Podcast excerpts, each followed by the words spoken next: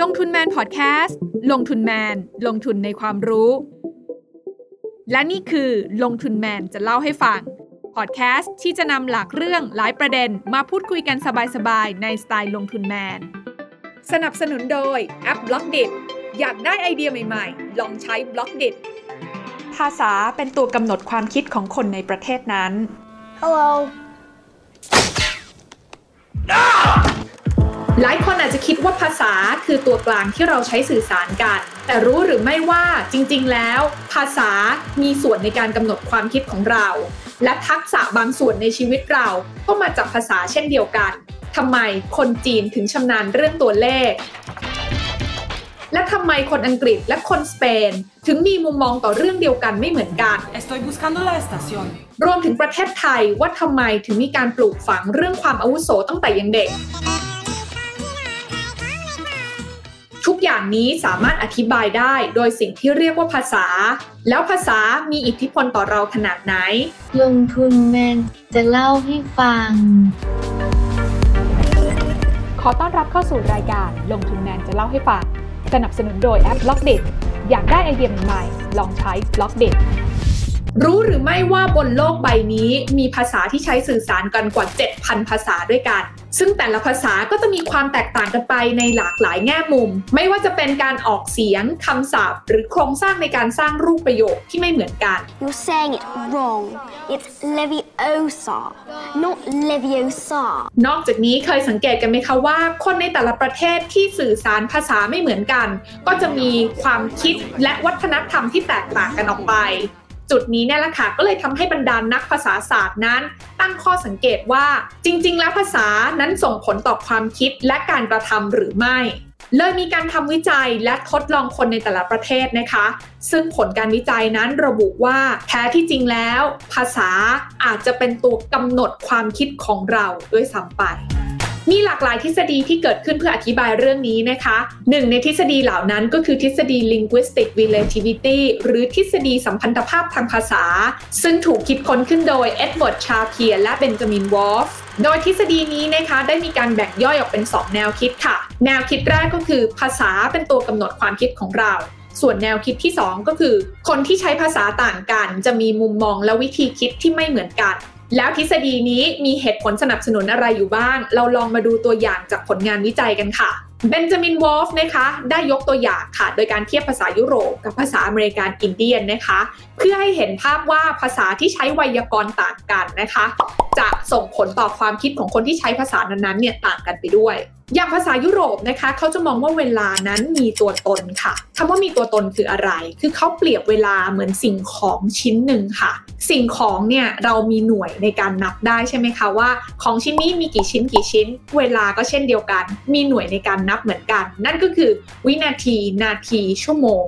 ซึ่งการที่เขาให้ความสำคัญกับเรื่องเวลาแบบนี้นะคะ ก็เลยทำให้นำไปสู่การคิดค้นสิ่งประดิษฐ์ต่าง ๆ เกี่ยวกับเรื่องเวลาค่ะ ไม่ว่าจะเป็นนาฬิกาปฏิทินนะคะแล้วก็นำไปสู่การบันทึกเหตุการณ์ประวัติศาสตร์ด้วย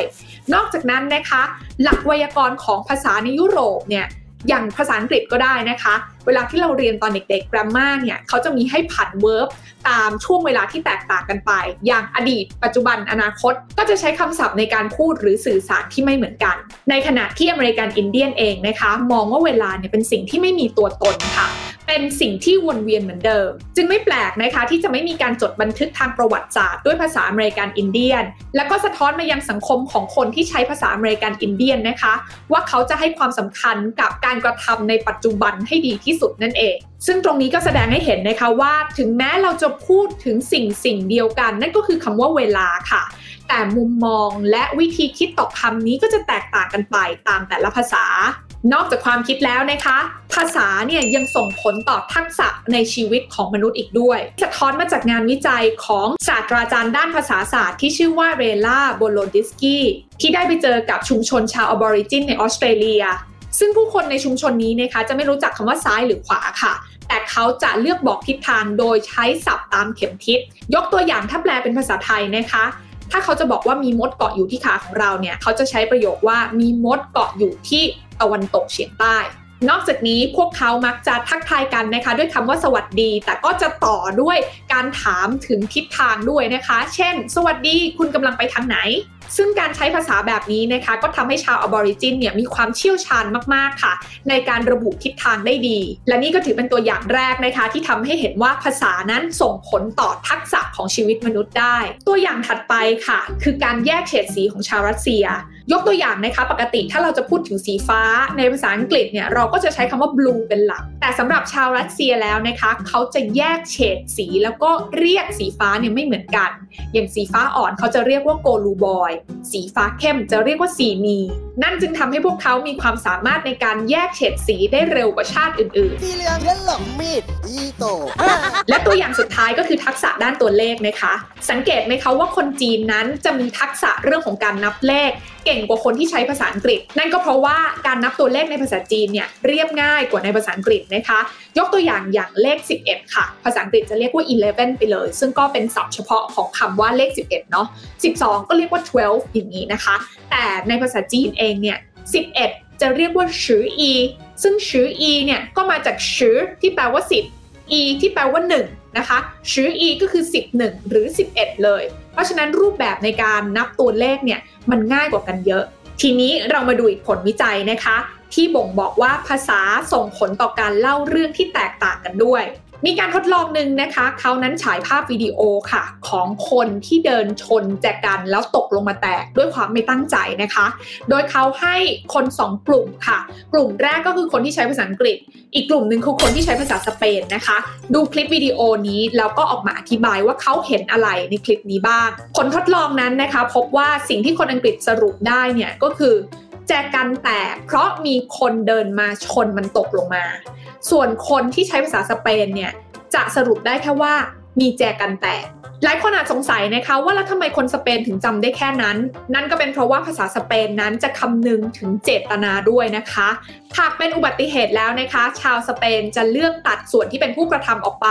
โดยเขาจะไม่ให้ความสำคัญกับส่วนนั้นค่ะ และก็มองว่าไม่มีความจำเป็นที่ต้องจดจำส่วนนั้น ซึ่งเรื่องนี้มีความสำคัญมากนะคะ เพราะมันสะท้อนให้เห็นว่าถึงแม้เราจะเผชิญกับเหตุการณ์เดียวกัน แต่คนที่ใช้ภาษาต่างกันเนี่ยก็จะมีมุมมองต่อเรื่องนั้นๆเนี่ยไม่เหมือนกัน และพอมีมุมมองที่แตกต่างกัน ก็จะนำไปสู่วิธีคิดและการแก้ปัญหาที่แตกต่างกันด้วย ซึ่งเรื่องราวเหล่านี้ท้ายที่สุดก็ส่งผลกระทบต่อการตัดสินคดีต่างๆ รวมไปถึงการตัดสินใจร่วมกันของคนต่างชาติต่างภาษาด้วยค่ะ นอกจากนี้ภาษาก็ยังส่งผลต่อความเชื่อและค่านิยมอีกด้วยค่ะ อย่างในประเทศไทยเองนะคะ เราถือเป็นหนึ่งในประเทศที่ให้ความสำคัญกับเรื่องของอาวุโสเป็นหลัก ซึ่งสะท้อนมาจากการใช้คำว่าครับ หรือค่ะ ท้ายประโยคเพื่อแสดงความเคารพคู่สนทนานะคะ แตกต่างจากประเทศฝั่งตะวันตกที่ไม่ได้มีการใช้รูปแบบนี้กัน ในขณะเดียวกันเราก็มีสรรพนามที่ใช้เรียกแทนตัวเองที่แตกต่างกันในแต่ละสถานะ ตั้งแต่เรา ผม หนู ดิฉัน ข้าพเจ้า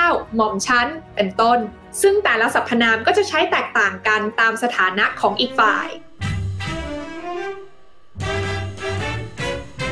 าหลีและญี่ปุ่นเองก็ถือเป็นอีก 2 ประเทศที่ให้ความสำคัญกับเรื่องของอาวุโสเช่นเดียวกันนะคะ อย่างเกาหลีใต้ก็จะมีคำว่าโย หรือสมิดา ที่คล้ายๆ กับคำว่าครับ หรือค่ะของเรา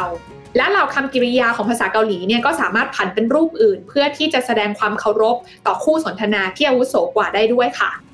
ส่วนในภาษาญี่ปุ่นเองก็มีคำว่าให้นะคะ ที่แปลว่าครับ หรือค่ะ ที่สามารถใช้ได้กับทุกสถานการณ์นะคะ แต่ถ้าสมมติว่าต่อท้ายประโยคด้วยคำว่าเอ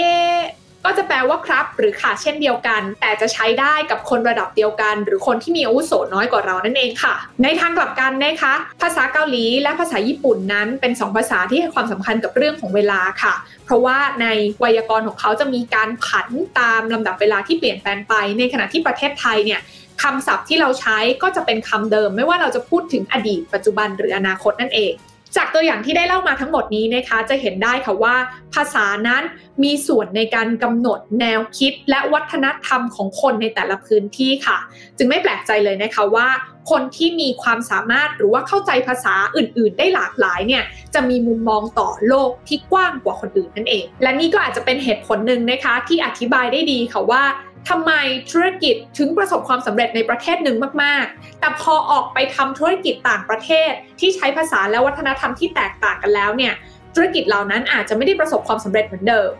และทั้งหมดนี้ก็ทำให้เราเห็นนะคะว่าทำไมเราถึงควรให้ความสำคัญ กับการเรียนรู้ภาษาของประเทศอื่น ๆ เพราะสิ่งที่เราได้รับแล้ว นอกจากจะเป็นภาษาใหม่ เรายังได้เข้าใจและเปิดมุมมองใหม่ๆ มากขึ้นอีกด้วย ซึ่งการมีมุมมองใหม่ๆ ที่รอบด้านแบบนี้ ก็จะกลายมาเป็นโอกาสทางธุรกิจที่จะมากขึ้นตามไปด้วยในอนาคตนั่นเอง กดติดตามลงทุนแมนพอดแคสต์ได้ทุกช่องทาง ทั้ง Spotify, SoundCloud, Apple Podcast, Podbean และ b l o k d i t